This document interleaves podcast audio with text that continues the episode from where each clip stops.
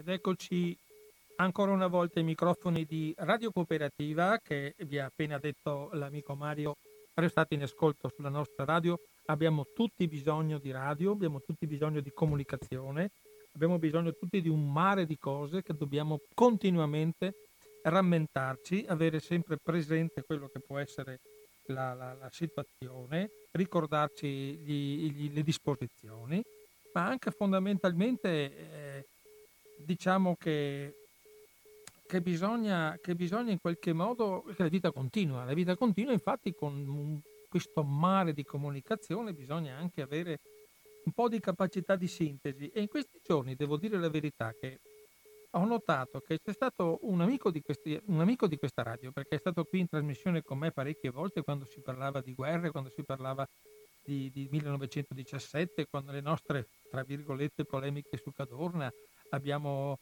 eh, dissertato sulle varie situazioni belliche del diciassette prima di Caporetto, su... ci abbiamo parlato molte volte, perché è, è Valerio Curcio, il professor Valerio Curcio, prima di tutto per me è un esperto militare, è una, è una persona che conosce un mucchio di cose, di tattica, di tecnica, di storia della guerra, eccetera. Però eh, con quello che sta accadendo, ovviamente Valerio Curcio è professore, che è un professore di fisica fondamentalmente, di fisica anche statistica, si è dedicato in tutto questo mese a portare eh, sulla sua pagina Facebook e per tutti quelli che lo seguono una, una marea di comunicazioni, ovviamente su, su una scala di, di valori completamente diversa, un metodo eh, molto più scientifico di tanti bollettini o di tante schermate che vedo alla sera dopo i, i, le varie conferenze stampa, specialmente del nostro presidente della regione, in cui escono un mare di numeri, molte volte piccolissimi, non si capisce assolutamente niente se non delle linee generali che non hanno un valore preciso per noi ascoltatori, per chi, per chi si occupa anche, per chi si occupa di informazione. Cioè riportare veline che vengono dall'ufficio stampa della regione, secondo me in questo momento non è che sia proprio un modo giusto di fare, di fare informazione, perché ogni giorno diciamo ci sono delle cose eclatanti per attirare l'attenzione di chi ascolta o di chi legge i giornali, e il giorno dopo si dice esattamente il contrario o quasi. Oggi ho visto Emiliano, per esempio, presidente della regione Puglia, che era disperato perché da lui non arrivava nessuna mascherina. Oggi nelle farmacie padovane due, due mascherine per ciascuno sono state distribuite. Allora, cioè, mettiamoci d'accordo su questo modo di fare comunicazione. Non eh, facciamo sempre gara a orticelli, chi ha, eh, domani mattina deve risponderci se gli arriva qualcosa, perché lui non ha niente. Lui è una regione Puglia che è considerata lui stesso una delle migliori sanità della, d'Italia, del sud, è completamente allo sbaraglio, allo sbando. Musumeci eh, attacca il governo perché ha permesso che molta gente passi il, lo stretto di Messina su, su, sui traghetti. Caronte, la società che gestisce il Ministero dell'Interno, assolutamente duecento persone in un giorno, che sono quelli che ne hanno diritto, cioè duecento persone che vanno in Sicilia. Cioè è una cosa infinitesimale rispetto alle potenzialità di trasporto di traghetti, eccetera. Per cui questo modo di fare Eh, lotta al coronavirus e anteporlo oppure metterlo parallelamente, subdolamente con una vaga lotta al governo, penso che sia il modo peggiore per portare avanti eh, un certo tipo di discorso, un certo tipo di logica e di dare un'informazione corretta ai cittadini. Cioè qui non si fa propaganda elettorale sul, sui morti, sui, sui, sulle terapie intensive, sui numeri. Eh, avete visto la, la, le, le, scamo, le, le scrua di, di chiamare Bertolaso a dirigere il suo ospedale, tra virgolette, fantasma, perché sono giorni che se ne parla e non se ne parla mai che vada in funzione. Alla fine il povero Bertolaso si è ammalato a forza di lavorare, come scrivono i suoi adepti, che chi sta nelle, nelle stanze del potere non si ammala, mentre chi è sul campo si ammala. Ecco, questo è il modo che oggi come oggi facciamo politica e facciamo informazione. Io credo che sia completamente sbagliato. Questo preambolo vi, vi, vi serve per dimostrare che fra poco andremo in diretta con col professor Valerio Curcio, che invece dà tutte queste informazioni che arrivano, invece che mettersi a, anche qualche volta a spettegolare come fa qualche cronista eh, abituato a seguire eh, gli addetti, ripeto, gli addetti stampa dei vari potenti. Lui ha fatto un lavoro, sta facendo un lavoro scientifico, è un mese che pubblica eh, dei diagrammi di, di non facile interpretazione da parte dei, dei, delle persone, diciamo, con un bagaglio normale di conoscenze matematiche o, o, o, di, o, di, o, o conosce, non si ricorda più, come nel mio caso, tutte le, le, le regole del, del calcolo esponenziale e, e delle, delle frazioni, cioè cose sono passate. Io dico la verità, chi mi conosce, ormai sono diversi anni che ci sentiamo, ho fatto il liceo, posso dirlo, ho fatto il liceo cinquanta anni fa, per cui non è che, che nonostante la mia profonda capacità e la mia grande memoria, eh, certi argomenti sono stati rimossi, anche perché, come voi ben sapete, molte volte quando si andava a scuola in quell'epoca certe cose non venivano vissute nel modo corretto, come invece poi è stato necessario conoscere. Io avevo, ero bravissimo, e me lo posso dire, in storia e in geografia, però con la matematica avevo qualche piccola pecca, e ho dovuto, l'ho studiata come tutti, ma senza quell'entusiasmo che qualcuno invece ci mette e poi continua la sua carriera nel settore della matematica, della fisica, della fisica quantistica, cioè tutte quelle cose che assolutamente per, per me sono diventate un po', un po' eh, come si può dire, ostrogoto.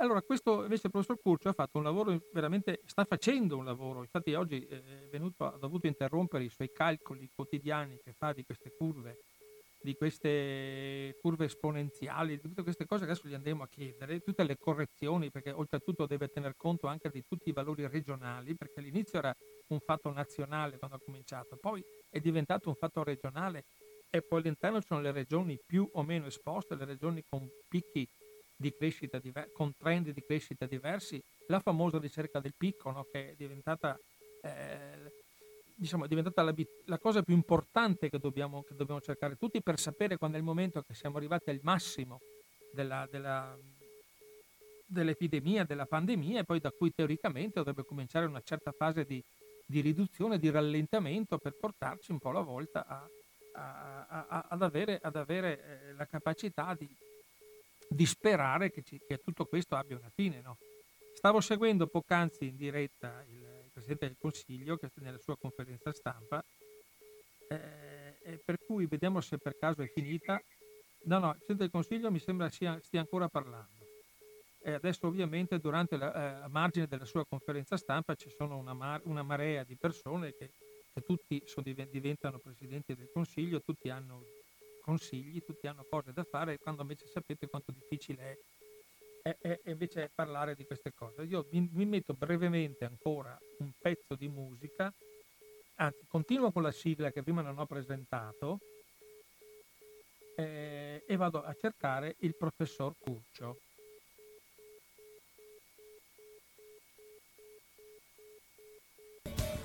Ok, chi abbiamo, chi abbiamo in linea? Allora abbiamo il professor Curcio, come previsto, sì, come da io. Appuntamento. Perfetto, io spero di avere una buona linea, perché hai una linea... sono in una zona poco coperta. Hai una linea per il momento perfetta, per cui non abbiamo nessun problema. Allora, ho annunciato, eh, ho già preannunciato agli ascoltatori eh, il grande lavoro che stai facendo in, eh, per quanto riguarda... Ti sento, ti sento poco. Però. Mi senti poco? Eh, io sì, sono poco. Al massimo delle cose, cioè, parlerò più vicino. Mi sente meglio adesso?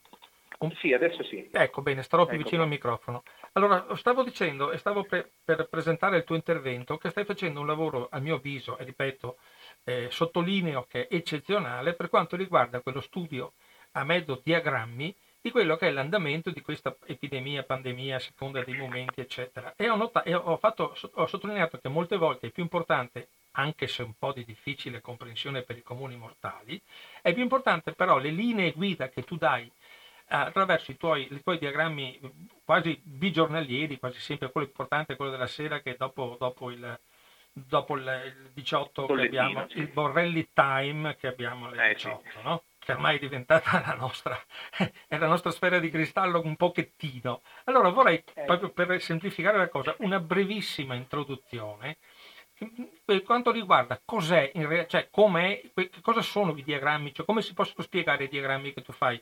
Le ascisse ordinate di quando eravamo a scuola sono state superate, se non come quadro. Poi tutte le curve da cosa derivano, cioè ci dai un minimo, minimo, minimo precisazione, spiegazione per chi magari le, le vede, perché sul tuo, sulla tua pagina Facebook ce ne sono tantissime, escono sempre, eh, sì, eh, però ehm, ci, ci, dai, ci dai un po' la, la, la, il modo, la chiave di lettura, sempre per persone che non sono addetti ai lavori, a parte i commenti che sono importantissimi. Certo, allora eh, intanto bisogna considerare che le analisi sono tante, quindi riguardano più aspetti. ovviamente della stessa situazione, per cui come, come dicevi, in ascissa ordinata ci saranno valori ovviamente differenti a seconda delle grandezze che noi stiamo ovviamente analizzando. Diciamo che la cosa più importante in questo momento è monitorare la curva dei contagi, sia quelli totali. Per contagi totali noi intendiamo praticamente sia quelli attuali, quelli attualmente positivi, più i decessi purtroppo, ma anche le guarigioni. E questa è una curva di tipo cumulativo, significa che non è una curva che scenderà mai, ma è una specie di S, se vogliamo, si chiama sigmoidale, è una S più o meno allungata, eh, che culminerà in una fase cosiddetta di plateau, ossia una fase pianeggiante alta che ci darà poi il numero definitivo a fine emergenza, insomma a fine epidemia. E diciamo pure, perché lo ha ribadito anche il dottor Borrelli, che questi sono numeri ufficiali che non tengono conto ovviamente dei cosiddetti, tra virgolette, positivi non stanati, quindi facciamo riferimento sempre al numero di tamponi effettuati. La cosa positiva, a mio modo di vedere, è che ultimamente la percentuale dei positivi sul numero di tamponi si mantiene pressoché costante, intorno al ventidue ventitré per cento. Questo significa che il dato che noi abbiamo dei positivi, quindi dei contagiati, è un dato su cui eh, diciamo che è un campione abbastanza rappresentativo sul quale si può fare una buona statistica. Ecco. Poi specifichiamo pure ovviamente che si fa una statistica, non si tira a indovinare, perché insomma se il matematico e il fisico potesse indovinare sarebbe certamente ricco, cioè, e questo invece non, non succede. E, ecco, quindi... e, e a suo tempo avrebbe giocato il, il, il Totocalcio diventando milionario tutte le settimane. Certamente, sì. Ecco, era... ecco, ecco. Quindi non, diciamo che non si gioca con i numeri a, a fare gli indovini, ma si cerca di utilizzare tutto il know-how, ovviamente il bagaglio culturale, scientifico, Eh, che è proprio insomma di, della statistica, di chi si occupa di meccanica statistica in particolare come me, eh, e lo metto a disposizione anche perché il, eh, lo scopo principale è quello anche di tranquillizzare le persone attraverso la matematica, è il caso di dire, eh, proprio contro le bufale, le catastrofiste che girano in rete. Almeno cerchiamo un po', con quel poco che abbiamo, i numeri che ci danno, di cercare di fotografare una possibile realtà, insomma, quella che è allo stato attuale, ripeto, in base ai numeri che ci vengono dati. Sì, però... Eh, Altra... posso... Sì, dimmi. Scusa, scusa, scusa, finisci, finisci, scusami. Era no, già, no, no. Era già una, no, era un'analisi, perché io, come tutti, eh, sono sommerso, come dicevi in anteprima, da tutte queste schermate, tutti questi dati che ogni inviato di ogni ti gi, di ogni talk show di, mi, mi, mi sciorina continuamente. Abbiamo avuto tremilaottocentosettantaquattro, eh. Cioè questa analisi eh, come si vede, ripetitiva dei numeri, senza fondamentalmente che nella nostra testa rimanga più di tanto. Non sarebbe il caso, secondo te, visto che tu utilizzi questo metodo molto più scientifico e meno mediatico, indubbiamente? Io mi rendo conto che per, per radio parlare dei diagrammi stiamo, stiamo arrampicandoci, certo, negli specchi, mi rendo conto e chiedo scusa a chi ci ascolta, però è questo per dare il metodo, a noi interessa, penso, il metodo, il modo per arrivare a queste cose. Loro invece usano queste grandissime schermate, o molte volte, come dicevo, illeggibili. Quella delle diciannove del T G R del Veneto è completamente inutile e illeggibile, tutti i numerini piccoli, più tre, più uno, meno uno, meno zero, cioè la sfilza delle U S L, ognuno mette un più tre, cinque, per poi arrivare il saldo, no? Poi oltretutto sempre i morti, viene data una, una enfatizzazione a, a, ai decessi, sì, che, eh, sono, che sono cost... dico... ecco, dimmi tu. Okay. Allora, dimmi... intanto una mia teoria, che è ovvio che insomma i media devono fare anche un po' notizia, quindi puntare sui decessi ovviamente è, una, è un'ottima, come si può dire, è un ottimo spunto anche per catturare l'attenzione, anche se io credo non lo facciano di proposito, ma è la cosa che più comunque colpisce le persone, che colpisce anche me, insomma, perché vedere questi numeri... Ecco, voglio distinguere un po' le cose, che la matematica da questo punto di vista è molto cinica, per cui va filtrata anche dall'aspetto umano di chi la utilizza. A cosa mi riferisco? Noi vediamo, eh, insomma, stiamo vedendo settecento morti, seicentocinquanta, eccetera, al giorno. Eh, la matematica ti dice in questo... in questa fase del trend, ti dice che è una cosa normale, che sarebbe sostanzialmente impossibile aspettarsi domani un numero, per esempio, sotto i cento. Chiaro, questo, in questo sta il cinismo, nel senso che noi, se ci fermiamo alla cifra, e ovviamente sono esseri umani, quindi gli schiavi è una cosa bruttissima ed è catastrofica, lo possiamo dire senza ombra di dubbio, ma se ci fermiamo al numero puro e perdiamo di vista quello che è l'andamento, tra virgolette, naturale che è descritto dalla matematica, perché Galileo diceva che la natura è scritta in linguaggio matematico, noi dobbiamo interpretarlo, ok? Quindi non è che la abbiamo deciso noi che i morti saranno questi, è che i modelli che abbiamo a disposizione, che sono abbastanza affidabili, ci dicono, così come nelle previsioni meteo, eccetera, ci dicono che ancora per un po' di giorni, che forse sono anche più di un po' di giorni, ma io direi almeno fino al dieci dodici aprile, diciamo almeno fino a Pasqua, ci dobbiamo aspettare comunque un andamento di morti che è bene o male su questa linea, parliamo comunque di centinaia. Ovviamente eh, si spera lentamente si abbasserà questo numero, eh, ma non ci possiamo aspettare da oggi a domani che se oggi ne sono morti settecento, domani ne moriranno trenta. Questo è assolutamente eh, una cosa che è impossibile. Ecco, in questo sta il cinismo della matematica. Poi questo bisogna anche saperlo filtrare, eh, anche emotivamente, bisogna saper dare il numero, ma anche spiegando che, tra virgolette, l'andamento è naturale, cioè è normale che sia così, perché questa attualmente è l'evoluzione di questa malattia, per cui ci aspettiamo che il numero dei decessi si mantenga più o meno su queste cifre ancora per uh, diversi giorni. Sempre... È brutto dirlo, ma purtroppo esatto. Sarà così. Ma certo, il cinismo della, della matematica, i numeri sono freddi, lo sappiamo, cioè è, no, è noto che occorre questa, questa situazione, questo distacco fra l'emotività certo. E i numeri. No? Questo fa parte anche del lavoro professionale che tutti quando facciamo informazione dobbiamo avere, no? Non farci troppo coinvolgere. Eh, io capisco l'esigenza dei media che devono un po' calcolare questi numeri, ma vedi, per esempio, il modo di porre che tu, e, e, diciamo, a questo punto penso è la tua equipe, perché penso che avrai, che avrai fra quelli che ti seguono, quelli che ti chiedono, siete diventati un gruppo che effettivamente per sì, chi sì, ti segue... È una, un gruppo nazionale oramai. Eh, esatto, è... Hai un gruppo nazionale sì. E ti ringrazio che ti sto rubando del tempo prezioso perché so che stanno aspettando il tuo...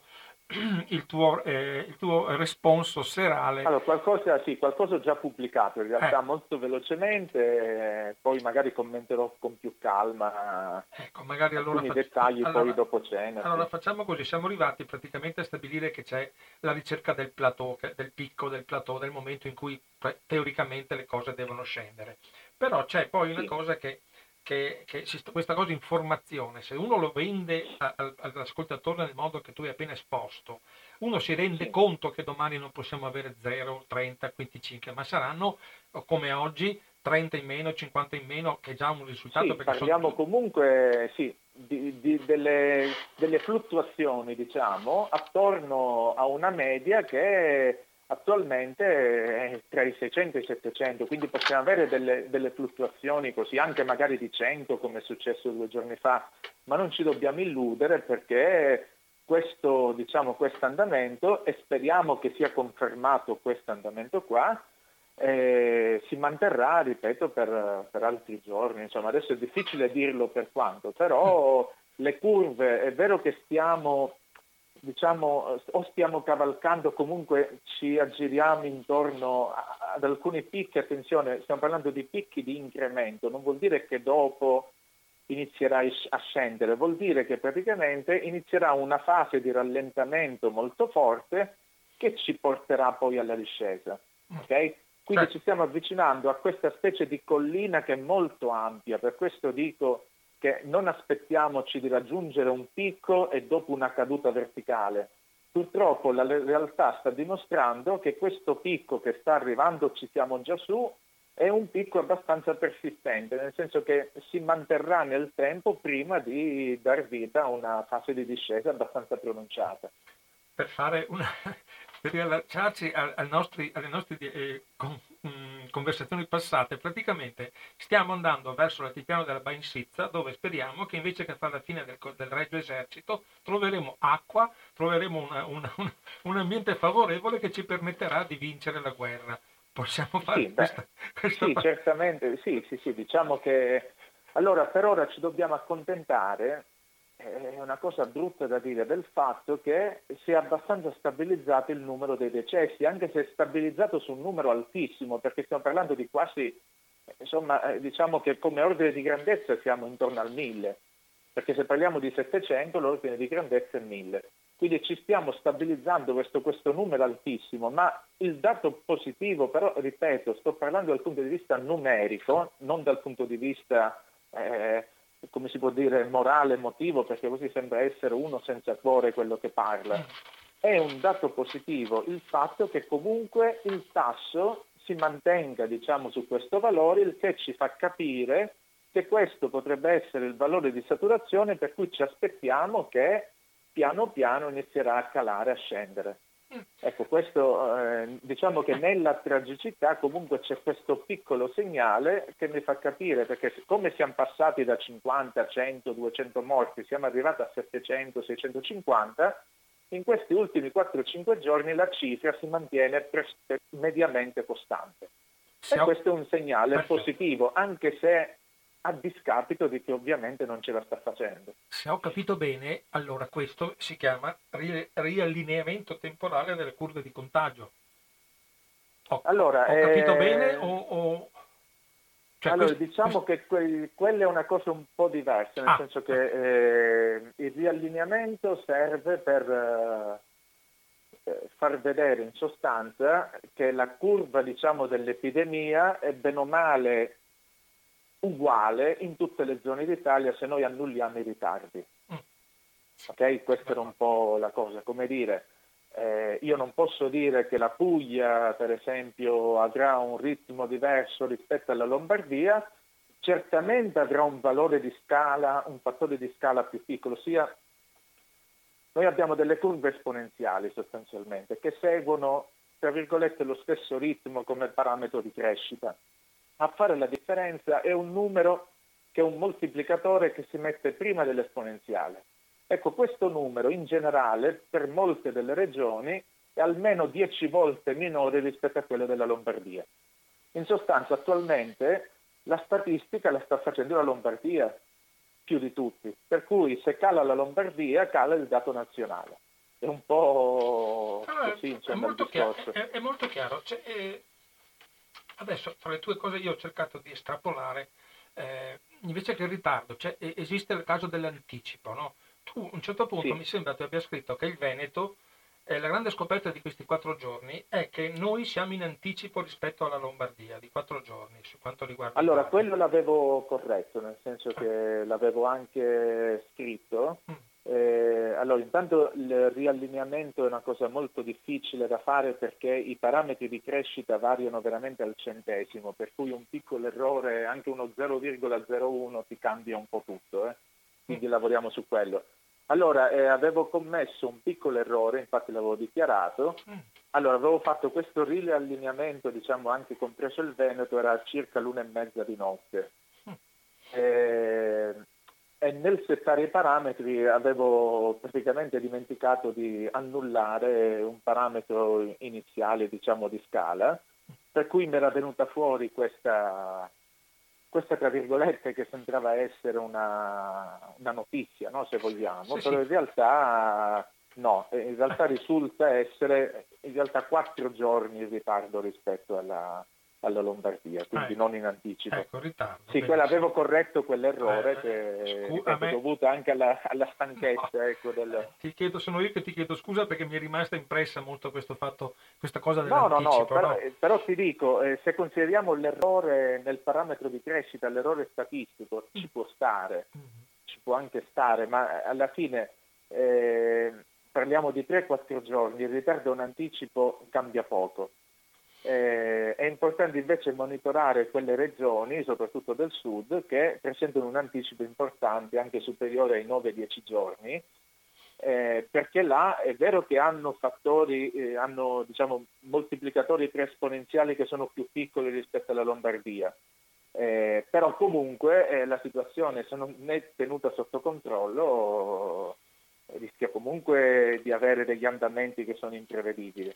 Eh, direi che insomma la fortuna è che eh, l'epidemia, diciamo, al sud eh, si è manifestata all'inizio dell'epidemia, almeno quello ufficiale, che perché poi non sappiamo come stanno andando le cose, eh, si è manifestata sostanzialmente eh, nel periodo dove già l'Italia iniziava a prendere le prime misure, per cui insomma anche quello ha contribuito a contenere secondo me i numeri. Perfetto. E qui, eh, e qui mi poi dai... si sa, io conosco... Eh, dimmi, dimmi. No, no, no, dai, dai, scusa, scusa, finisci, finisci. No, no, dicevo, io conosco per esempio dei casi di importazione del virus da persone, lo so per certo perché insomma io sono originario della Calabria, quindi so alcune notizie di prima mano, eh, dove per esempio nel mio paese d'origine un signore che tra quelli che hanno fatto la cosiddetta fuga eh, ha contagiato praticamente altri due, quindi lui è positivo e anche altri due della famiglia, per cui sono scattate tutte le procedure di messa in quarantena, eccetera. E come questo ce ne sono tantissimi di casi, quindi c'è questa variabile di importazione del virus, diciamo, che è stata più o meno gestita dalle regioni, eh, ma sempre sotto forma di autodenuncia, nel senso che chi tornava giù si autodenunciava, si metteva in quarantena, ma so per certo che migliaia di queste persone non l'hanno fatto, insomma, e ne so, ne so qualcosa perché so di testimonianze dirette, quindi ecco. Perfetto, questo mi permette di, ovviamente, anche perché, come dicevo poc'anzi, i, i diagrammi in, in radio fanno un po' fatica a tenere l'attenzione di chi ascolta, non per la bravura di chi li spiega, ma per il fatto che i diagrammi sono fatti per essere visti, per essere eh, letti, certamente. E noi cerchiamo invece di parlarne solo con le parole, e già stiamo, stai facendo un lavoro eccezionale. Però allora così cambiamo e andiamo addirittura d'arrivo, perché non posso sottrarti ai tuoi attenti ascoltatori, lettori che ti aspettano. Perché, eh, Vabbè, adesso è ora di cena, eh, quindi... Allora, c'è, eh, quanti minuti mi c'è, dai? Quanti c'è, minuti... c'è anche la famiglia, ovviamente, da curare. Ah, abbiamo ancora dieci minuti o stiamo dentro nel termine? Sì, sì, sì, sì, ecco, sì, ecco, non nessun problema. Ecco, non mi serve di più. Allora, stamattina, dopo due giorni di notizie abbastanza favorevoli, cominciamo a avere l'inversino, stiamo fermi, non esaltiamoci, però cominciamo a calare, eccetera.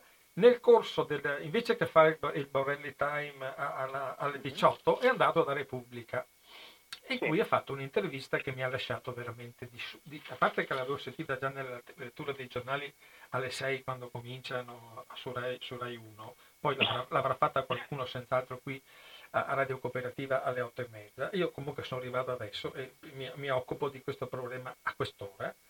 Eh, il, il commissario, la domanda è: commissario, sessantatremila contagiati contatti in Italia, quanti sono in verità? E questo, invece che darti una speranza, una, dico, un minimo di speranza come ieri sui numeri, ti spara un numero che fa paura, sono seicentomila, un numero impressionante.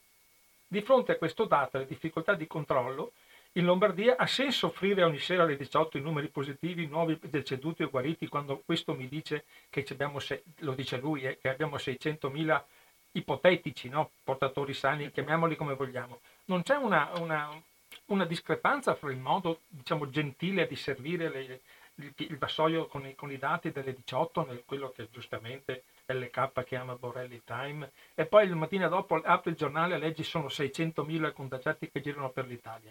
No, no, non ho capita questa uscita di, di Borrelli. Allora io provo provo a dare una spiegazione un certo. po' a, a, allo stato d'animo con cui secondo me è stata data questa notizia. Intanto è una cosa che si sa, ce l'aspettavamo, mancava solo che qualcuno della protezione civile lo dicesse, insomma, ecco, quindi c'è stata anche questa.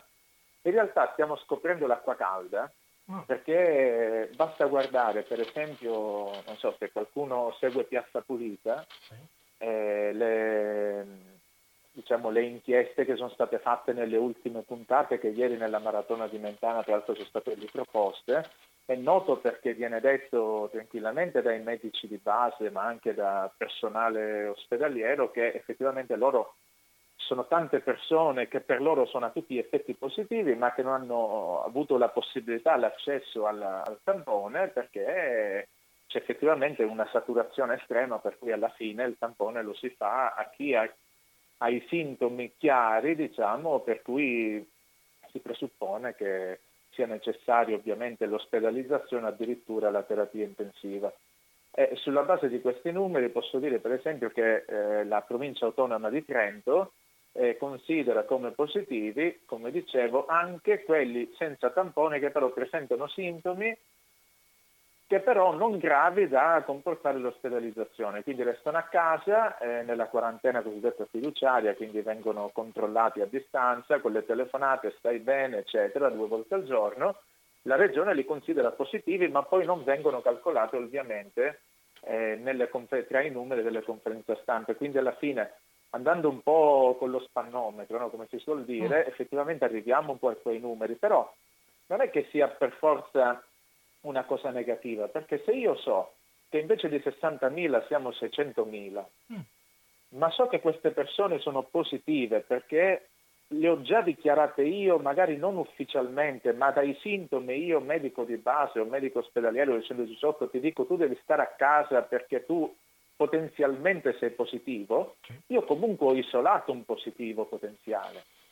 E, e, e capisco una cosa ancora di più, nel senso che se siamo in tanti, vuol dire che alla fine eh, il virus, diciamo, si sta estendendo, lo stiamo comunque bloccando perché queste persone sono a casa, quindi non favoriamo il contagio, però facciamo in modo che il virus possa passare indisturbato, o meglio, senza disturbare più di tanto, almeno per queste persone, e si spera in un effetto immunologico ovviamente di risposta.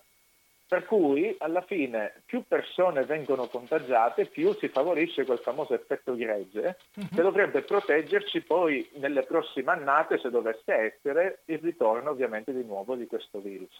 Quindi non è che sia proprio una notizia negativa questa. No. È ovvio che se io so che ci sono fuori seicentomila positivi, che però ancora si muovono, vanno a fare la spesa, vanno all'ufficio postale, vanno a lavorare, quello diventa un problema. Però nel momento in cui io so che eh, Valerio Curcio può essere un potenziale positivo perché, che ne so, ha la tosse, ha un po' di febbre, eccetera, io so che lui è così perché mi ha contattato, ha contattato il medico, io gli ho detto che deve stare a casa, per cui io sono a posto perché quella persona è comunque isolata. Non so eh, se mi spiego. Mi hai spiegato benissimo. Allora, posso eh, ancora qualche minuto. Eh, sempre sul stesso giornale di stamattina, però perché io purtroppo ho questo difetto, che vado a cercare anche quello che non sembra e che invece c'è. Parla Andrea Crisanti, microbiologo Università di Padova, l'uomo che ha fatto il, il tamponamento di Vo, in cui ha fatto tutta quella teoria molto, molto buona, perché ha dato risultati, risultati eccezionali dal punto di vista pratico del contenimento, come certo. dicevi tu poc'anzi. Però certo. c'è una particolare, però. Nell'articolo a pagina nove stimo che in Italia ci si, oggi ci siano trecentomila contagiati, centosessantamila con sintomi che non hanno fatto il tampone e centoquarantamila asintomatici. Allora, io domanda, chi è che ha, insomma, che stiamo dando i numeri?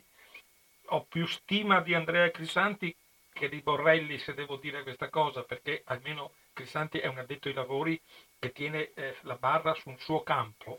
Borrelli deve fare tutto, no? Da ministro delle finanze di Bertolaso eh, deve fare tutto nella sua carriera, povero, certo. non, non lo invidia, l'ha detto lui eh, che è il ministro della difesa di Bertolaso, non è che me lo invento io. Per dire che lui è rimasto fuori dalla galera vuol dire che io sono pulito, non ho fatto niente. Sempre parole di, di, di Borrelli sull'intervista, certo, sì. eh. non mi permetterei mai di dire una cosa che non è dimostrabile eh, dal punto di vista eh, cronachistico. Però questo ispiratore del modello Veneto che, che ne ha parlato a tutta Italia, addirittura siamo andati a finire... Eh, sull'Anset del ventinove febbraio eh, c'è una, un articolo che dice che il tasso di non identificazione era del settantadue per cento il ventinove febbraio, due su tre praticamente sono nell'ombra. Ecco, allora a chi, a chi dobbiamo, quale dato dobbiamo prendere per il nostro immediato futuro o quantomeno per la politica di contenimento delle, delle, dell'epidemia, della pandemia? Secondo te, guarda, che sei, eh, sei anche sei guarda, un addetto ai lavori medico, perché sei anche tu fai parte della... dell'assistenza della Croce Rossa, per cui hai, hai dati molto sì, sì, più... Sì. Anche se eh, dal punto di vista medico io non... No, ma diciamo sei... soppressare, soppressare il primo soccorso come tutti i volontari di Croce Rossa, ma dal punto di vista medico io sono totalmente ignorante, eh, quindi insomma vorrei anche... Eh, però sei un grande fisico, insomma, però par- sei un grande diciamo fisico statistico. Par- sì, parlo coi numeri, allora, eh, quindi rispondo eh, coi numeri, nel senso che per quanto mi riguarda, che abbia ragione uno o l'altro importa poco. nel senso che quello che secondo me è interessante è il parametro di crescita della, di queste cosiddette eh, famosissime curve esponenziali. Adesso quello che cambia nel seicentomila, trecentomila o cinquantamila è solo un fattore che moltiplica l'esponenziale, ok? Sì. Nel senso che io stimo che all'inizio, a una certa data, il ventuno febbraio, noi sappiamo che c'erano sette otto positivi, per cui parto da sette otto come fattore moltiplicatore sì. dell'esponenziale, al tempo cosiddetto T uguale a zero. È ovvio che se al ventuno ventidue febbraio invece di essercene sette ce ne fossero stati settemila, le cose cambiano. Allora ti trovi oggi che ne hai seicentomila invece di cinquantamila, chiaro? Sì. Ma non cambia però la scala temporale, quindi il fattore cosiddetto di crescita esponenziale. Quindi è su quello che si lavora, non tanto sui numeri. È ovvio che una stima sui numeri si può fare solo in base a comunicati ufficiali. Però se ti dicono che il rapporto può arrivare fino a uno a dieci, è ovvio che quella diventa quasi un esercizio, se vuoi, no? Nel senso che tu sai, tu indichi cinquantamila, cinquantaduemila, come avevo fatto io, dei positivi attuali, pur sapendo che quelli sono i positivi attuali, dichiarati, tra virgolette, tamponati, no? Come si suol dire in questi tempi qua. Eh, che però potrebbe essere assolutamente fuori dalla realtà. Cioè io non ho, non, non ho nessun uh, problema a credere che, che possano essere seicentomila come anche trecentocinquantamila, quindi non mi sento di prendere le parti di uno piuttosto dell'altro, anche perché io direi che questi numeri probabilmente non li conosceremo mai, perché si dice che addirittura da novembre girasse questo virus, quindi molte delle bronchiti, polmoniti, anche febbri che si sono viste possano essere, insomma, possono essere state da coronavirus, quindi noi non sapremo mai alla fine quanti saranno i contagi totali, e questo è certo, a meno che se siamo sessanta milioni non ci fanno sessanta milioni di tamponi, e neanche così lo saprai, perché il fatto che ti fanno un tampone risulti negativo non ti dà la certezza che fra due giorni invece tu sia positivo. Certo. Quindi dovresti fare sessanta milioni di tamponi ogni giorno per avere il numero preciso, monitorato istante per istante. Bene. Ma perfetto. Questa è una cosa ovviamente impossibile dal punto di vista della statistica, inutile, perché l'importante è capire come evolve la curva epidemiologica e non i numeri in sé. Perfetto. I numeri che fanno paura sono quelli sicuri, che sono i morti e quelli che vanno in ospedale in terapia intensiva. Là su quello non ci piove, quelli sono numeri reali, realissimi. Gli altri sono numeri ipotetici, eh. hanno il valore che hanno, insomma, secondo me è poco e niente. Posso aggiungere anche il numero dei guariti, comunque è un numero certo. Sì, quello, che... anche quello è molto oscillante, cioè un, non si può fare una statistica sul numero dei guariti, sia per quanto riguarda il ritardo con cui vengono comunicati, e anche sul concetto di guarito, perché il guarito ufficialmente è quanto uno al doppio tampone negativo. Quindi dopo due tamponi negativi una persona è dichiarata guarita. Ma ci sono casi di persone che sono risultati positivi semplicemente perché avevano un, un semplice raffreddore, che il giorno dopo erano già stati dichiarati guariti. Quindi anche là io prenderei per guarigioni coloro che vengono fuori dagli ospedali, quindi i deospedalizzati, no? Dalle terapie intensive, eccetera. Perché anche là, voglio dire, un giorno ci sono trecento guariti, il giorno dopo ce ne sono millesettecento, poi ce ne sono cinquecento, poi ce ne sono duemilatrecento. Mm-hmm. E allora capisci che, insomma, sono quasi numeri aleatori, no? Per cui anche là una statistica, seguire una statistica, insomma, è pressoché impossibile. Poi Borrelli l'ha detto, ha detto una frase secondo me perfetta, mm. quando ha detto che il virus contagia molto più velocemente della nostra burocrazia, e questa è sacrosanta, secondo me. È un'ammissione ovviamente di, eh, come si può dire, non di fallimento, però del fatto che, insomma, la situazione è questa e questa ci dobbiamo tenere. Beh, anche perché paghiamo... E fotografa perfettamente la situazione attuale. Anche perché si paga tutti i venti, ultimi vent'anni di... di... di distruzione della sanità pubblica, no? Perché ah, beh, certo, ma non tempo... solo della sanità, anche della ricerca, dell'università, perché è tutto collegato alla fine, mm-hmm. a partire dall'istruzione, perché è là che costruisci. Il numero chiuso, per esempio, alla facoltà di medicina, mm-hmm. perché non ci sono i posti per gli specializzandi, e quindi è inutile far laureare migliaia di persone in medicina se poi non possono neanche esercitare. Eh, il problema è quello, quando tu tagli, quando chiudi le parti, accorti, eccetera, poi dopo, pensando sempre che sia del tempo, perché alla fine l'istruzione, l'università e la, e la sanità producono solo debito, questo è ovvio. Certo. Quindi se si taglia si va a tagliare là. Valerio, ti ringrazio tantissimo. L'ultima, l'ultima cosa, proprio brevissima. Allora, io ho fatto una mia personale scaletta per quanto riguarda sì. il, il futuro, sempre, sempre perché non diamo i numeri, lavoriamo su basi scientifiche, però penso che anche chi ci ascolta abbia bisogno di sentirsi un po', un po' così, un po' entrare nella nostra vita. Allora, certo. penso che il prossimo mese, fino al dieci dodici di aprile, sarà la parte forse più dura ancora, specialmente in certe regioni, poi teoricamente potremmo cominciare Una, una fase discendente. Sì, perché c'è, c'è l'effetto di ritardo delle altre mm. regioni che caricheranno mm. ovviamente più lentamente, ma daranno il loro contributo sempre più alto, insomma, questo è ovvio. Perfetto. Per cui maggio, maggio dovrebbe essere veramente la parabola discendente, sarà per maggio teoricamente. Andando. Ma io sinceramente spero di vedere già buona parte della discesa per fine aprile. Ecco, fine aprile. Però eh, io sono molto ottimista, eh, lo dico, metto le mani avanti e ripeto, senza fare previsioni, perché no, no, non, stiamo facendo... non avrebbe senso. E non... Esatto, stiamo dando una linea di tendenza, no? Senza fare previsioni, certo, certo. E senza dare illusioni e senza voler dire cose che non, che non possono essere rette poi dalla realtà. Allora, allora dieci... non vogliamo illuderci, sì, maggio, maggio verosimilmente. C'è sì. una parabola discendente, per cui teoricamente, molto teoricamente, giugno dovrebbe essere il mese della vera svolta, vera svolta, sì, pochissimi casi, pochissimi casi, e per cui un po' alla volta ci sarà quel vago sentore, anche perché il caldo sembra che dovrebbe farci, farci darci un aiuto, perché teoricamente mm-hmm. le, le broncopolmoniti, le polmoniti e le influenze notoriamente col caldo non, sono, non vanno d'accordo.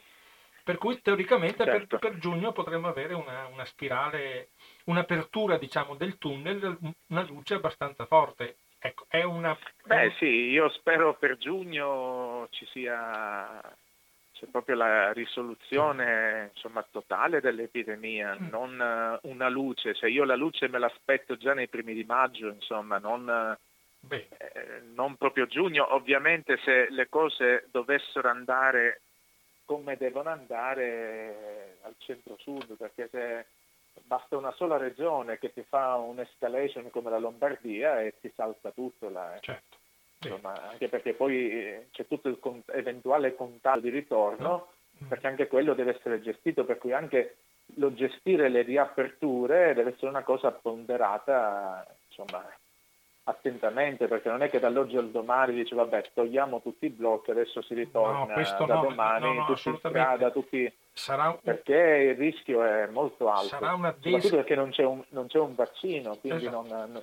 sarà una de-escalation un po' alla volta, dovremo tornare eh, certamente, eh, sì. Per cui appuntamento, allora ci diamo appuntamento alla fine di maggio e vediamo come è andata a finire. D'accordo? Ok, dai. Scusami se ti ho rubato del tempo prezioso. No, no, no. Fondamentalmente guarda, è alla... un piacere, anche no, era no. tanto tempo che eh, non. Esattamente. In più ti ho rubato del tempo alla tua famiglia, che so che per te è un momento importante della sera, per cui eh, diciamo che eh, è, più sì. por- è più importante la tua famiglia che non. Eh, diciamo chi... che la co- l'unica cosa buona, positiva, diciamo, di questa quarantena forzata, insomma, è che ti godi sì la famiglia ventiquattro ore su ventiquattro. Allora. Sì. Prima la famiglia e poi ci saranno una migliaia di tuoi followers su Facebook che aspettano le notizie e digli che sei stato impegnato con me a Radio Cooperativa, che mi scusa avevo... perché ho visto che l'avevi scritto. L'avevo, sì, l'avevo già, sì, sì, l'avevo già, ti avevo già sì, sì, ho... citato. Sì. Avevi già messo la, il puntino sul registro. Valerio, ti ringrazio eh, tantissimo, è stata interessantissima bene, quello che ci dici. Alla prossima, ci vediamo verso okay. la fine, d'accordo? Va bene, aspetto la tua chiamata. Senz'altro. Allora gra- buona serata a tutti. Grazie, e buona serata prossima. Anche a te. Ciao. Alla prossima, ciao, ciao, ciao, grazie, ciao, ciao, ciao, ciao. Eccoci qua. Allora adesso cerchiamo di mandare un po' di musica. E dopo vi spiego perché questa canzone non è messa. Ed eccoci nuovamente qui, un saluto. Prima c'è stata un po' di, di fretta perché dovevo parlare assolutamente con il professor Curcio. Allora, Finestra sulla storia è diventata stasera Finestra sulla cronaca, perché eh, l'argomento che viene dibattuto quotidianamente acca ventiquattro su tutti i livelli mediatici d'Italia eh, è, è talmente importante e ha talmente tante ripercussioni nella nostra vita quotidiana, non solo quotidiana ma anche nel nostro futuro immediato, che è giusto, ho trovato corretto e giusto da parte mia sottoporre a voi questa analisi del, del professor Curcio, che dà una, che nel modo in cui si possono leggere i dati in maniera di, diversa, perché effettivamente quel modo mh, mh, proprio, proprio pedissequo in cui vengono dati dei numeri senza assolutamente dare delle spiegazioni e senza dare delle motivazioni affinché questi numeri, cioè come questi numeri crescono o calano a seconda delle logiche, delle logiche statistiche, delle logiche matematiche, non alle logiche epidermiche a, a voce così. Ci piacerebbe tutti che domani mattina non ci fossero decessi, non ci fosse niente, cioè è impo- avete capito che è perfettamente impossibile.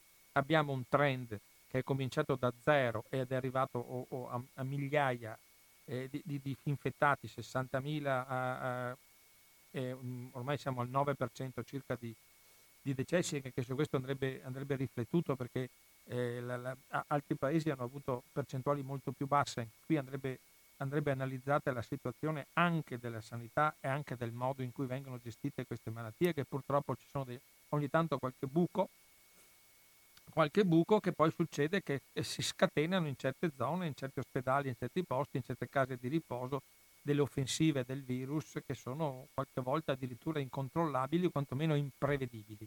Ecco, questo è molto importante, perché è, è, è il modo, avete visto, come si possono leggere i dati. Io sono molto felice di aver avuto Valerio Curcio e sono molto felice di seguirlo sui suoi, sui suoi, eh, sulla sua pagina, dove lui racconta e spiega quotidianamente eh, questi, questi valori, come si possono leggere. È complicato, è difficile, però se uno si mette d'impegno con molta calma, con molta attenzione, riesce ad avere dei dati. Avete visto? Io mi ricordo che attraverso gli studi di, di Valerio Curcio e, di, e dei suoi eh, colleghi che si occupano di, queste, di questa materia, Si, si prospettava all'inizio della crisi un picco eh, per il ventiquattro venticinque di marzo, cioè in questi giorni, che purtroppo non si è avverato, perché per vari motivi, anche dovuti alle trasmigrazioni interne, a qualche errore di gestione, a qualche problema generico che, se, che è capitato in, questa, in, questa, in questo momento, c'è stata una traslazione di, del, del teorico, perché siamo sempre, parliamo sempre di teoria, del teorico picco, al dieci dodici di aprile, cioè praticamente fra una quindicina di giorni, se non mi sbaglio, no? Perché il primo di aprile è giovedì prossimo, per cui abbiamo una quindicina di giorni. Eh, per cui eh, è importante l- l- l'analisi dei numeri, e ripeto, va fatta con scientificità e non semplicemente con lettura dei, dei numeri così freddi. Sì, i numeri sono freddi, ma possono essere più, più freddi o meno freddi, cioè il numero inutile e quando mi danno i dati generali della giornata. Ci vorrebbe a fine giornata che anche qualcuno delle, dei nostri, eh, anche nei nostri talk show, in tutti i vari speciali che vengono fatti, anche le maratone, le maratone di Mentana, che vi assicuro non ho guardato, perché non, non ero d'accordo sul modo di gestione del, della comunicazione da parte delle, di Enrico Mentana, che stimo tantissimo, però non posso continuamente essere perseguitato dalle sue maratone. Deve cominciare a fare qualche altro sport. Parlando di sport, allora devo dire una cosa importante che ci ha colpito questa settimana. Ecco perché la musica stasera di, di, di Sergio Endrigo, che io ho messo tante altre volte, ma stasera l'ho, adesso, adesso lo vorrei dedicare a un personaggio che ci ha lasciato questa settimana, a Gianni Mura. A Gianni Mura, perché è stato un giornalista straordinario, c'è qualcosa di unico, è, se, è parallelo soltanto a un altro mito del giornalismo sportivo e culturale, che è stato Gianni Brera, che ci ha lasciato nel novantadue. Da quell'anno in poi, colui il quale ha preso il suo posto e ha colmato proprio quel vuoto di comunicazione eh, enogastronomico-sportiva, culturale, con la capacità anche di bacchettare, di aiutare gli ultimi, perché è stato anche direttore responsabile del giornale di, eh, di Emergency, e di un giornale di strada per, dedicato ai, ai, ai migranti. Cioè eh, lui amava lo sport, amava il cibo, amava la cultura. È stata, eh, sarà, eh, è una grave perdita per, eh, per la cultura italiana e per il giornalismo italiano, perché Gianni Mura con le sue, con le sue ho, ho letto in questi giorni, hanno ripubblicato qualche articolo eh, dedicato, cioè un articolo, eh, ha scritto un articolo nell'ottantasei, adesso vado a, se volete ve lo vado anche a trovare, Eh, un articolo sul, su quando il Napoli di Maradona ha battuto la Juventus, al di là dello, spi- dello del tifo che uno può tenere per una squadra, per l'altra, se è simpatico, antipatico, eh, Maradona, il Napoli, la Juventus, eccetera. Lasciate stare queste cose. Qui si parla del modo di fare giornalismo proprio che ti entra, che ti entra sotto pelle. Quando lui scrive dal tour, quando scrive di Pantani, quando è andato al tour dopo aver vinto il Giro d'Italia, eh, ed era il momento in cui è partito per fare una, una, una offensiva che diventa una diventa quasi addirittura di una cronaca militare, l'offensiva della truppe, del carro armato Pantani, che sull'Alpe d'Huez fa un capolavoro della, della, del ciclismo. Gianni Mura è, è un uomo degli altri anni, ovviamente non ha avuto, non ha avuto eh, la possibilità di vedere i, gli altri grandi campioni, no? Immaginate, infatti, quando, perché fin da giovane, fin da ragazzo leggevo il Guerin Sportivo, specialmente quando era direttore Gianni Brera, perché c'era sempre qualche notizia. L'Arcimatto è un, stata una rivista, una, una, una rubrica che eh, aspettavo che uscisse in edicola il giornale, l'andavo a comprare per leggere l'ultima L'Arcimatto di Gianni Brera. O come per esempio quando ho rivisto in televisione dopo tanti anni l'intervista di Gianni Brera a Rocco, nella, nella, nella sua casa, sotto la pergola di casa Rocco a Trieste. È, è un capolavoro di, di, di, di, di, di dialogo fra due giganti, perché a quel punto lì sono due giganti, hanno, hanno niente da spartire, se vogliamo, da una parte, sono come fossero due vecchi amici da una vita. E non è che poi eh, Gianni Brera fosse leggero col Milan di Rocco, no? Cioè, ricordiamoci sempre eh, che ha coniato il termine passato alla storia di Abatino per quel grande campione che, che è Gianni Brera. Ecco, Gianni Mura è stato un personaggio, adesso non voglio fare classifica, ho detto come Gianni Brera, cioè ha portato a questo modo di fare giornalismo unito, uh, unito a, alla, can- alla, alla passione per le canzoni. Eh, è uno spirito libero, è uno che non si è mai fatto ingabbiare, ha sempre cercato di andare controcorrente pur nella signorilità del modo di esporsi, del modo di scrivere. Per cui ho voluto stasera, visto che eh, ho, leggendo delle cose che, che molti colleghi hanno scritto su Gianni Mura in questi giorni, eh, sta, mi ha fatto grande piacere sapere che era un grande estimatore di Sergio Endrigo, come per esempio di Felice Gimondi nel campo, nel campo del ciclismo, e di Pantani sempre in quel campo. Ecco, volevo ricordare Gianni Mura perché ci mancherà. Oggi infatti la, la sua rubrica quotidiana sull'ultima pagina di Repubblica è uscita in bianco, spassaparola, perché... e poi è arrivata la moglie, che era l'autrice vera del, della rubrica sul venerdì di Repubblica. Adesso vedremo se venerdì questa rubrica riprende oppure lasciamo, lascerà un vuoto. Lascerà, verrà lasciata bianca, io spero che rimanga bianca per un po' di tempo, finché anche lei riprenderà i contatti con tutto il suo mondo enogastronomico, in cui era una vera, una vera esperta, una vera esperta di, di enologia, era, era la moglie di Mura, non era lui, lui, lui piaceva bene, come a Rocco, come a Gianni Brera, eh, come a Scopigno, eh, come tanti personaggi mitici di una volta che sono passati alla storia per il loro modo di vivere gaudenti senza andare al di là di certi limiti. Cioè, si può bere un sano bicchiere di vino, magari due, magari tre, senza esagerare. Nessuno chiaramente chiede di essere parchi e, e, e di, essere, di vivere monasticamente, a parte che poi scopriamo che i monaci fanno dei liquori eccezionali da cinquanta a sessanta gradi di erbe, che non è che poi li facciano solo vendere, e se li bevono anche loro, no? E sono, e sono famosi gli amari, gli amari degli, delle, delle, dei, degli, degli, degli abati e le birre di abbazia, specialmente in Belgio, per cui anche lì è un mito da sfatare, che essere monastici significhi vivere parcamente.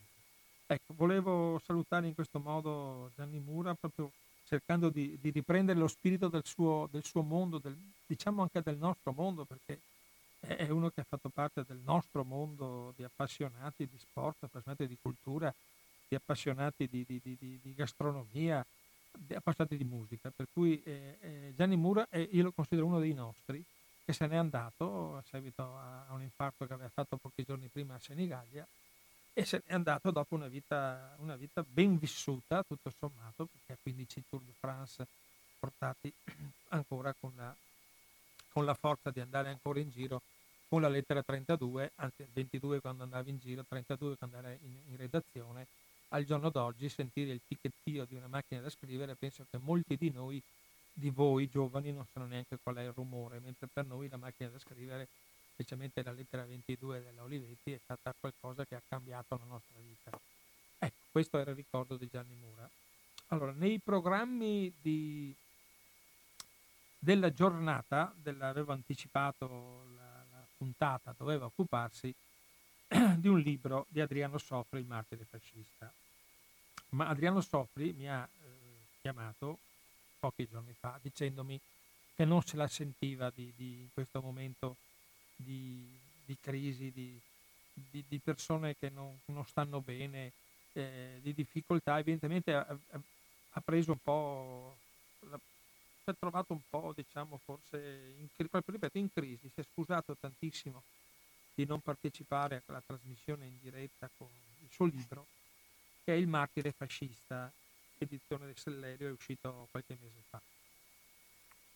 Ed è un libro molto interessante perché, adesso abbiamo, cercherò di raccontarvelo brevemente, così usando, usando un po' la scheda che ha fatto Sellerio, così mancando direttamente il, l'autore e mancando direttamente i commenti che si può fare. Io posso dire una cosa semplicissima del libro di Il martire fascista.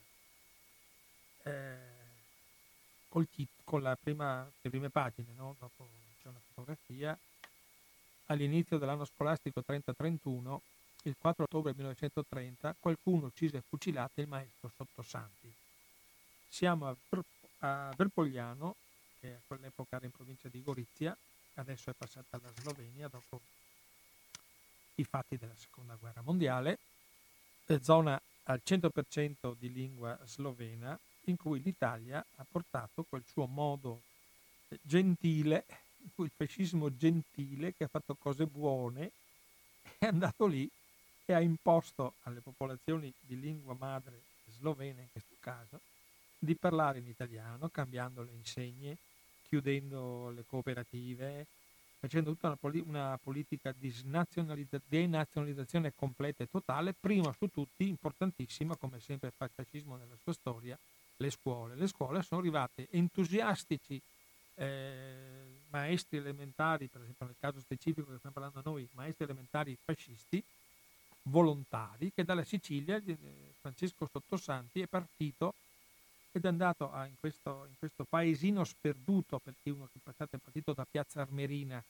eh, nel ventisette c'è stata la leva nazionale dei, dei maestri, e poi nel ventinove lui è arrivato da quelle parti, ha trovato lavoro immediatamente, anche perché era un ardente fascista, un milite della sessantaduesima legione di Isonzo, una persona che aveva fatto tutta la carriera da giovane, fin da giovane sotto il fascismo, e aveva trovato subito un posto di lavoro per sé e per la moglie nella stessa scuola.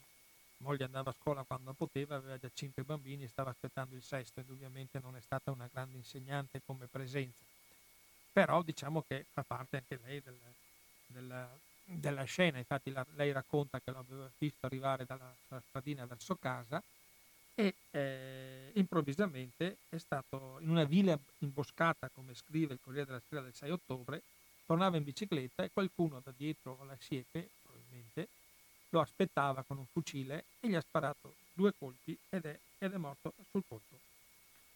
Ed era sul gradino di casa proprio, no?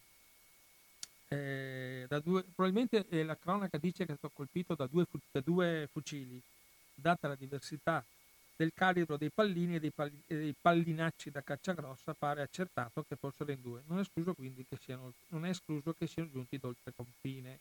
Poi hanno fatto degli imponenti funerali, ovviamente, tutta la presenza, trecento maestri, proditori di studi, diecimila persone, eh, il, il prefetto, il segretario federale, cioè, è, è stata proprio, e c'è la fotografia dal museo di Nova Gorizia, di Nova, di Nova Gorizia, ci sono le fotografie in una lunga colonna sulle strade di Bipacco, gli scolari sono in divisa di balilla o di piccole italiane.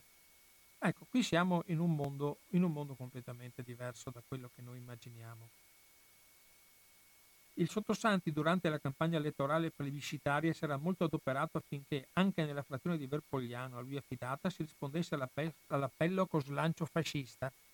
Nella elezione del marzo ventinove gli elettori potevano votare solo sì o no nella lista decisa dal Gran Consiglio del Fascismo. Il sì vince con una percentuale nazionale del novantotto virgola quarantatré per cento. Questa è la democrazia, no? Che il fascismo ha fatto cose buone, no? Ha fatto semplicemente la lista, la, una, una una scheda in cui dovevi votare o sì o no, e se dovevi restituire quella non votata, per cui potevi, eri schedato automaticamente e inviso a tutti e venivi ovviamente immediatamente punito. E tutti immaginano che ci sia stato un movente politico in questa in questa in questa eh, in questo attentato, come un vile attentato. Però c'è un è un po' difficile parlare di di movimento politico, dice giustamente, giustamente Sofri nel suo, nel suo libro. Ed è un libro complesso, il libro di Sofri, ve lo dico subito, infatti andrò, cercherò di andare a, in qualche modo eh, seguire un, un po' di filo logico, perché il suo, il suo modo di, di raccontare le cose sono, è, un po', è un po' di difficile eh, comprensione per chi non conosce bene il problema, però alla fine si arriva alle conclusioni e sono chiare e inequivocabili, come diceva giustamente negli articoli. negli articoli, nei slanci eh, fascisti dell'epoca. Eh, c'è stata, siamo nella, in un momento particolare di questa storia della regione, perché con, lo, con la nascita del fascismo diciannove la, c'è stato un avvenimento a Trieste molto importante nel venti, la, l'incendio del Naro delle Dom, con questo fascisti eh, giunta che veniva da solo, da, fu- da fuori Trieste, che ha organizzato questa, questo assalto, no? Il Naro dei Dom era la sede, il simbolo della comunità slovena, triestina e delle altre minoranze slave. Era il tredici luglio del venti. Il vero battesimo dello squadrismo organizzato, ha scritto Renzo De Felice. No? Ecco, per cui siamo addirittura prima della marcia su Roma, ventidue, e poi c'è stata ovviamente tutto il momento in cui le, le squadracce fasciste potevano, dopo il ventidue, eh, già dal venti al ventidue, si comportavano in maniera eh, indegna dal punto di vista delle violenze sulla popolazione civile. Perché lì proprio era una, una, come fosse una vendetta da parte del fascismo, che voleva vendicarsi di queste persone che non volevano assolutamente, resistevano al fatto di essere denazionalizzati. Per cui no, si opponevano con, lo, con quell'opposizione normale, spontanea, che viene dal popolo, sono contadini, non sono intellettuali che organizzano chissà quale resistenza. È l'istinto, no? Cioè, quando il tuo vescovo ti dice che non devi più pregare nella tua lingua, Eh, non devi confessarti nella tua lingua, ma devi confessarti e parlare in italiano, che devi usare solo il latino per qualsiasi funzione, eh, non, non, il canto di Natale, eh, c'è stato un ragazzo che è stato mo, molti anni dopo, non è inerente direttamente a questo avvenimento, perché ha usato cantare la, la sera di Natale una, un canto natalizio della chiesa di un paese vicino, è stato preso da una squadra fascista, è stato costretto a bere eh, olio motore olio motore, non olio di ricino, olio motore, misto a, ga- a gasolio, ed è morto dopo due o tre giorni fra atroci sofferenze. Ecco, questo lo dico a quelli che dicono che il fascismo ha fatto cose buone, no?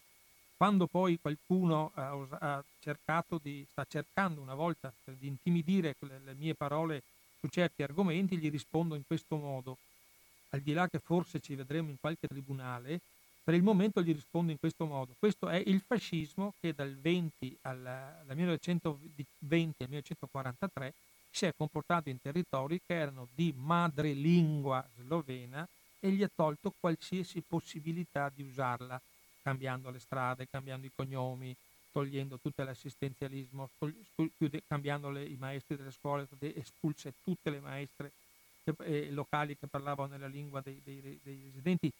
Sono diventati allogotti, per cui gente del posto non aveva, erano italiani ma erano italiani del posto, no? Cioè diversi, italiani un po' meno, italiani un po' di serie B, perché non volevano assolutamente, cercavano, cercavano come farebbe chiunque di, di, di, di resistere, no?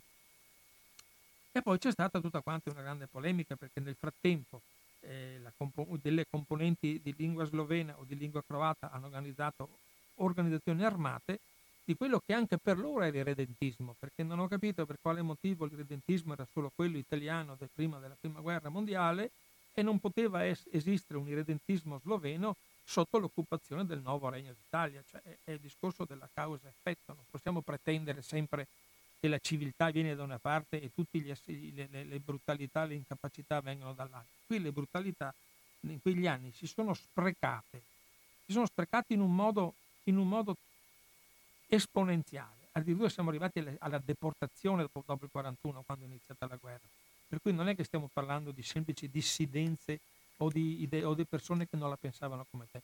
Qui la violenza fascista è stata una cosa istituzionale, non è stato un, un capriccio, un, eh, e lì mi, una banda di, di, di scellerati che ha esagerato, come si tende a fare, ma sì, eh, qualcuno, no, qui era proprio il sistema, il metodo del fascismo che doveva assolutamente eh, distruggere qualsiasi forma di non italianità in, quella, in quelle zone. Ovviamente con la reintroduzione del codice Rocco, con la riforma Gentile del venticinque che ha chiuso le scuole, prima ancora di quando era stato stabilito negli accordi. Per cui è tutto, è tutto una, un, un susseguirsi di, di cose che infatti nel, nel libro di, di, di, di Adriano Sofri c'è una ricerca eccezionale per quanto riguarda documenti, archivi, testimonianze. È andato a parlare con le persone che, conos- che hanno conosciuto direttamente o indirettamente quei fatti. Eh, di, com- di cosa è successo a scuola, di come si comportavano eh, nella, le, con le presenze. Poi c'è un, un, alla fine c'è un, un colpo di scena, un colpo di scena che io non so ancora se devo dirvi, che vi inviterei a leggere questo libro, perché eh, pensa che c'è persino, alla fine Adriano Sofri eh, inserisce anche la storia di sua madre. Adriano Sofri è nato a Trieste, la madre era del, è stata insegnata maestra nel Carso. Proprio aveva vent'anni la mamma di, di Adriano nel millenovecentotrenta, in cui il, il maestro siciliano fascista fu ucciso a Verpogliano. E lei insegnava in un altro paesino del Carso, una scolaresca di bambine e di bambini. C'era una maestra per cinque classi, erano tutti quanti assieme, bisognava, era difficile fare i maestri, ed era faticoso fare i maestri.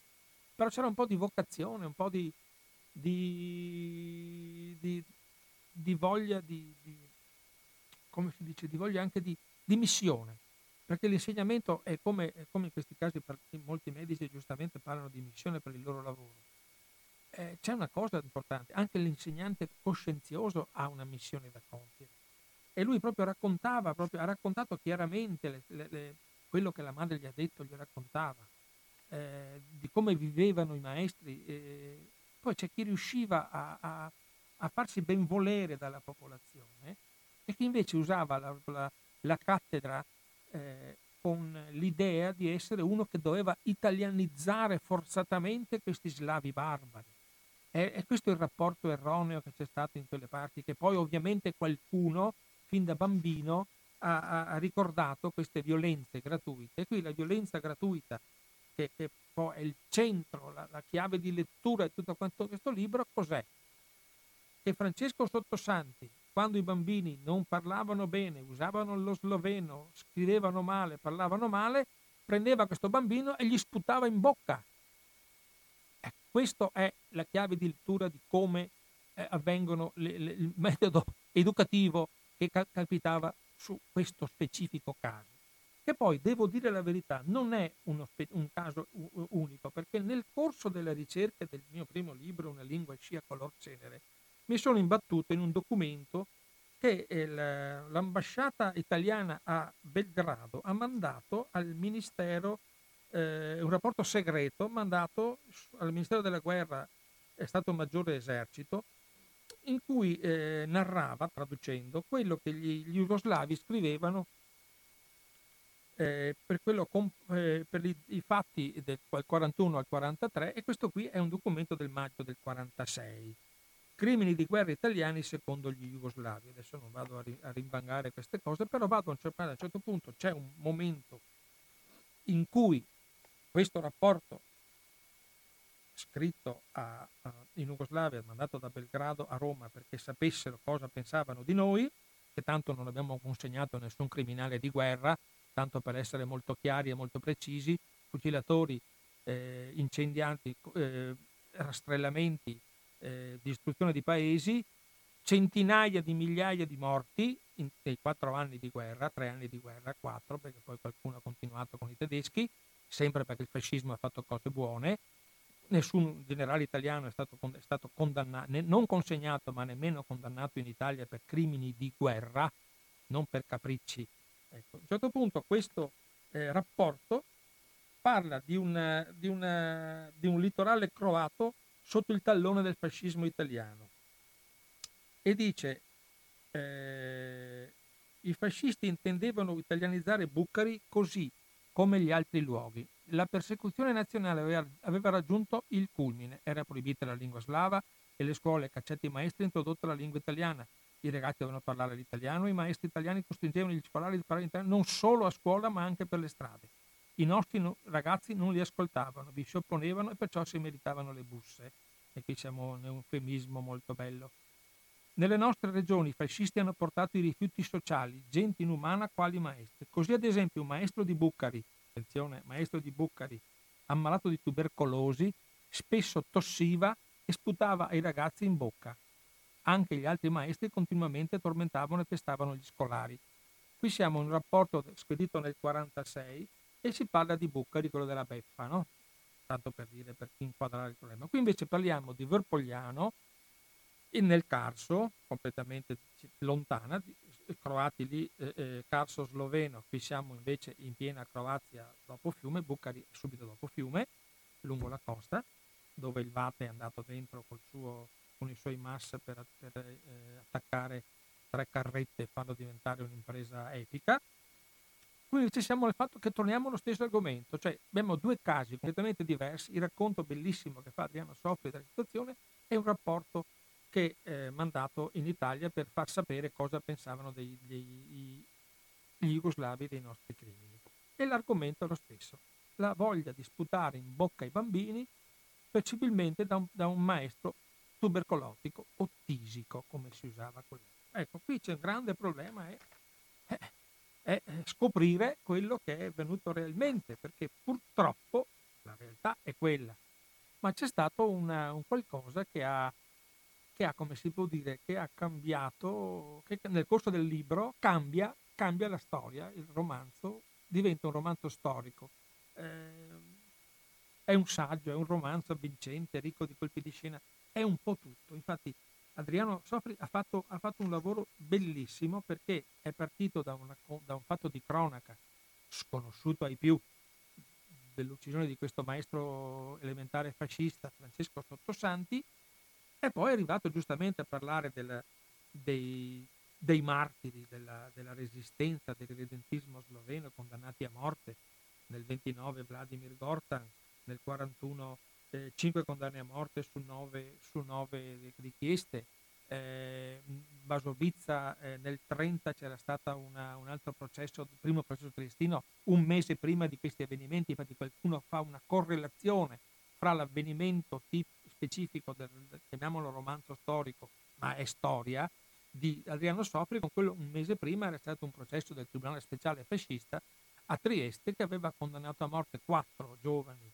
Eh, sloveni, eh, ovviamente eh, condanna a morte prontamente eseguita da un tribunale speciale che di speciale proprio non aveva niente. Infatti se, eh, se avessimo tempo, purtroppo il tempo non c'è, eh, di parlarvi del, di questo tribunale speciale, ma mi riprometto di farlo in un'altra occasione, perché eh, i membri del tribunale, leggo solo il titolo della, dell'articolo, diciamo, che, che volevo parlare, del saggio dedicato eh, da Mimmo Franzinelli Eh, sui met- sugli strumenti repressivi adottati dal fascismo. In- alla fiera dell'impunità i membri del Tribunale Speciale Fascista furono tutti rapidamente amnistiati, e anche loro, venticinque di loro, erano nella lista dei ricercati e degli dei ricercati dalla Jugoslavia per crimini di guerra, proprio per il fatto in cui, col modo in cui gestivano la giustizia in maniera assolutamente indegna di qualsiasi... Cioè, il fascismo non è stato di diritto, ma comunque si poteva dare una, almeno una parvenza. Facevano un tribunale, facevano un processo, in mezz'ora leggevano quattro righe e tutti quanti venivano condannati, quasi sempre, pochissimi venivano assolti. Questo libro di, di, di Franzinelli è molto importante, se adesso trovo il titolo ve lo do, perché eh, vale la pena di leggerlo. In, di quel mostro giuridico, mostro giuridico si occupa Mimmo Franzinelli in Il Tribunale del Duce, la giustizia fascista e le sue vittime, ventisette quarantacinque, Mondadori. Ecco, questo è un libro in parallelo, perché qui nel libro di Adriano Sofri, Il martire fascista, si parla spesso del tribunale speciale, direttamente o indirettamente, però alla fine c'è una cosa importantissima, che, eh, che è questo fatto, questo, il modo in cui gestivano eh, i numeri. Adesso stasera abbiamo tanti numeri, ma comunque i numeri sono atroci per quanto riguarda, per quanto riguarda le, le, le condanne del, del, del tribunale speciale per la difesa dello Stato, il nome, il nome ufficiale. E la, c'è la bella storia del presidente Criscini, che, che, che è un personaggino che farebbe la pena veramente di, e vi racconterò in un'altra occasione, perché il tempo stringe ovviamente, e abbiamo, e abbiamo eh, dovuto, cioè preferito dare la, la, la, lo spazio che era dedicato al libro di Adriano Sofri, che vi invito a leggere ugualmente, perché è un libro che merita di essere letto per capire molte cose di quello che è avvenuto ai confini orientali prima del millenovecento, diciamo qui siamo nel trenta, comunque si capisce tutta la, la fascistizzazione obbligata di questa gente, questo italianismo eccessivo, questo eh, ergersi a portatori di, di civiltà contro gli slavi barbari. Poi sappiamo che poi quando è finito tutto quanto, quando le carte della storia girano, poi non devono venire molti a piangere di quello che è accaduto, cioè è, è, fa parte della, de, della, della storia di quello che accade ai confini orientali. Non si può essere eh, civilizzatori forzati e violenti e poi eh, nascondersi dietro eh, la, il paravento, ah poverini noi, no, ecco, non possiamo parlare di poverini quando poi succede qualcosa, perché chi ha cominciato in questo caso la, la, la, la persecuzione delle, delle popolazioni di lingua slovena e croata nel, sul loro territorio di nascita, erano lì da secoli, sono arrivati la maggior parte, visto che piace tanto parlare di, di, di, di, di Serenissima, nel millecinquecento milleseicento con le pestilenze la Serenissima Repubblica di Venezia ha favorito l'immigra- l'immigrazione di persone di lingua slava dall'interno dei Balcani, altrimenti questi non sarebbero arrivati lì volando e, e sono rimasti lì per cinquecento anni, come quando qualcuno viene a dirmi che nella costa eh, gli, gli, e qui adesso andiamo in rotta di collisione con qualcuno, per cui Eh, lasciamo perdere, per cui quelli che parlavano in italiano erano lì da cinquecento anni, sì, anche loro come gli altri, cioè la costa eh, aveva una maggioranza di persone che venivano dalle lingue italiane, all'interno aveva la maggioranza di persone che venivano dalle lingue slovene e croate, specialmente il Carso. Il Carso triestino è sloveno, è inutile che vengano a raccontare, a cambiare le strisce, a offendersi quando parliamo che lì è Italia, lì, quella lì adesso è diventata Slovenia, ed è assurdo e impossibile andare a, a redimere questa questione, che è impossibile da risolvere nel modo violento in cui anche oggi si vorrebbe risolvere. La violenza non porta a niente e infatti il risultato è stato che poi violenza ha chiamato violenza e di conseguenza hanno pagato spesso e volentieri gli innocenti. Avete visto nel caso specifico di un, uno dei tanti esempi, al di là dei soliti Badoglio, eh, Robotti, eh, Roatta, che hanno fatto Cose in, hanno ordinato cose inenarrabili nel suo, nel loro, nei, ai loro sottoposti, che ovviamente entusiasticamente si, si facevano, eh, seguivano gli ordini. Ci sono stati pochissimi casi di persone che si sono rifiutate o ribellate di, da parte di, della, degli ordini ricevuti, che molte volte erano orrendi. Come orrendo è il fatto che ci sia un maestro elementare in, molti, in questi due casi che io ho citato stasera, due casi distanti l'uno dall'altro, ma sono due casi, addirittura ammalato di tubercolosi, che per punizione sputava in faccia ai bambini eh, il suo, la suo rigurgito eh, pestifero, e questi bambini probabilmente non si sono ammalati, perché i bambini sappiamo che hanno dei grandi anticorpi, e probabilmente c'è stata forse un po' di esagerazione, sarà successo forse non tante volte. Comunque è agli atti che i genitori si sono lamentati con i proprietari di studi di Trieste nel millenovecentotrenta di questo maestro violento che faceva queste cose ai bambini, e questo maestro violento è stato, è stato trasferito. E qui ho detto già troppo, perché prima vi ho detto che Francesco Sottosanti è stato ucciso sulla porta di casa, e adesso vi dico che un maestro, un, il maestro X dallo stesso paese è stato trasferito. Questo è il motivo per cui vi invito a leggere il libro, perché c'è un grande colpo di scena veramente molto interessante, molto, è molto bello anche da Da, da leggere, nella tragedia di, quelli, di quei momenti, c'è cioè delle pagine di umanità, la maestra di Adriano che racconta dei suoi, quando lei faceva la maestra, e poi c'è un finale, un finale che veramente è, è, come, è come scalare l'Everest e poi scendere giù di colpo. Pensate che da questo avvenimento millenovecentotrenta, Verpogliano, Carso triestino, arriviamo a Piazza Fontana nel millenovecentosessantanove. Pensate che giro che bisogna fare affinché uno dei figli del maestro ucciso, Francesco Sottosanti, sia implicato, abbia avuto delle correlazioni, abbia avuto un qualcosa vicino alla strage di Piazza Fontana del dodici dicembre sessantanove. Nino Sottosanti, detto Nino il Mussoliniano, tanto per restare in argomento, talis pater, talis figlio. Ecco, questo è il motivo per cui questo libro va letto, perché abbiamo due grandi colpi di scena. Uno, sul fatto che ci sia un maestro trasferito. Due, il maestro, il maestro ucciso forse non era responsabile. Tre, il figlio del maestro ucciso rientra nella, nella cronaca giudiziaria, poi ne è uscito, della strage di Piazza Fontana del sessantanove, per cui siamo dal millenovecentotrenta a facciamo un salto fino al sessantanove. Ecco, questo è un libro che io veramente vi consiglio caldamente di leggere, assieme, se avete ancora un po' tempo, in questi tempi è solo difficile trovare i libri perché le librerie sono chiuse, direi che sono ingiustamente chiuse, visto il bisogno di lettura che, ha, che hanno le persone. Scusate un attimo,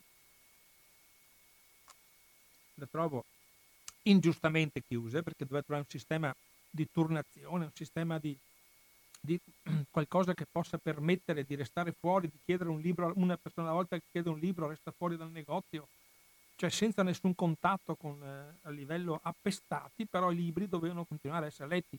La, la, la, la, la vendita online dei libri non ha la stessa cosa che andare che chiederlo alla libreria e averlo lì davanti, magari ovviamente con i guanti, con tutte le protezioni. Io, io credo che le librerie, almeno una libreria per città, che si, era possibile mettere in moto questo servizio di vendita da lontano ma col, con consegna, o al limite le, organizzare le consegne a domicilio dei libri.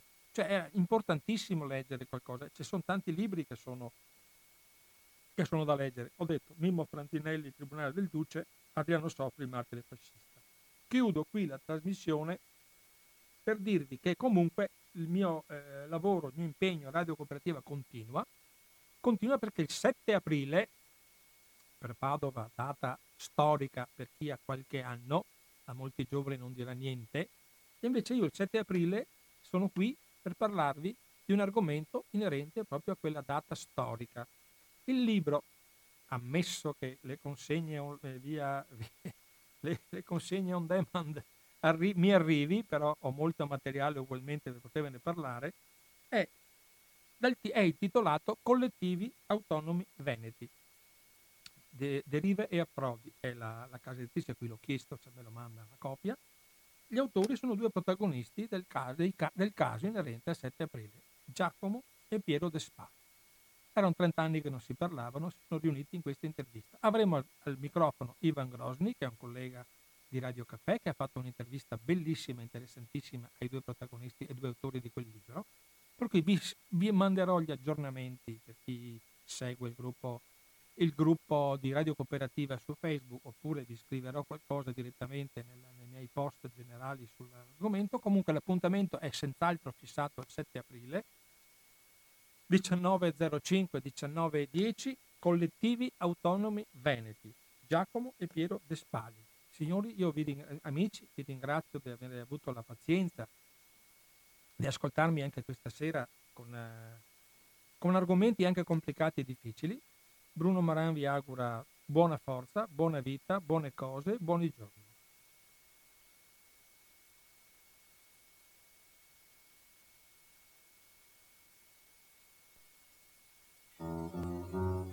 Quante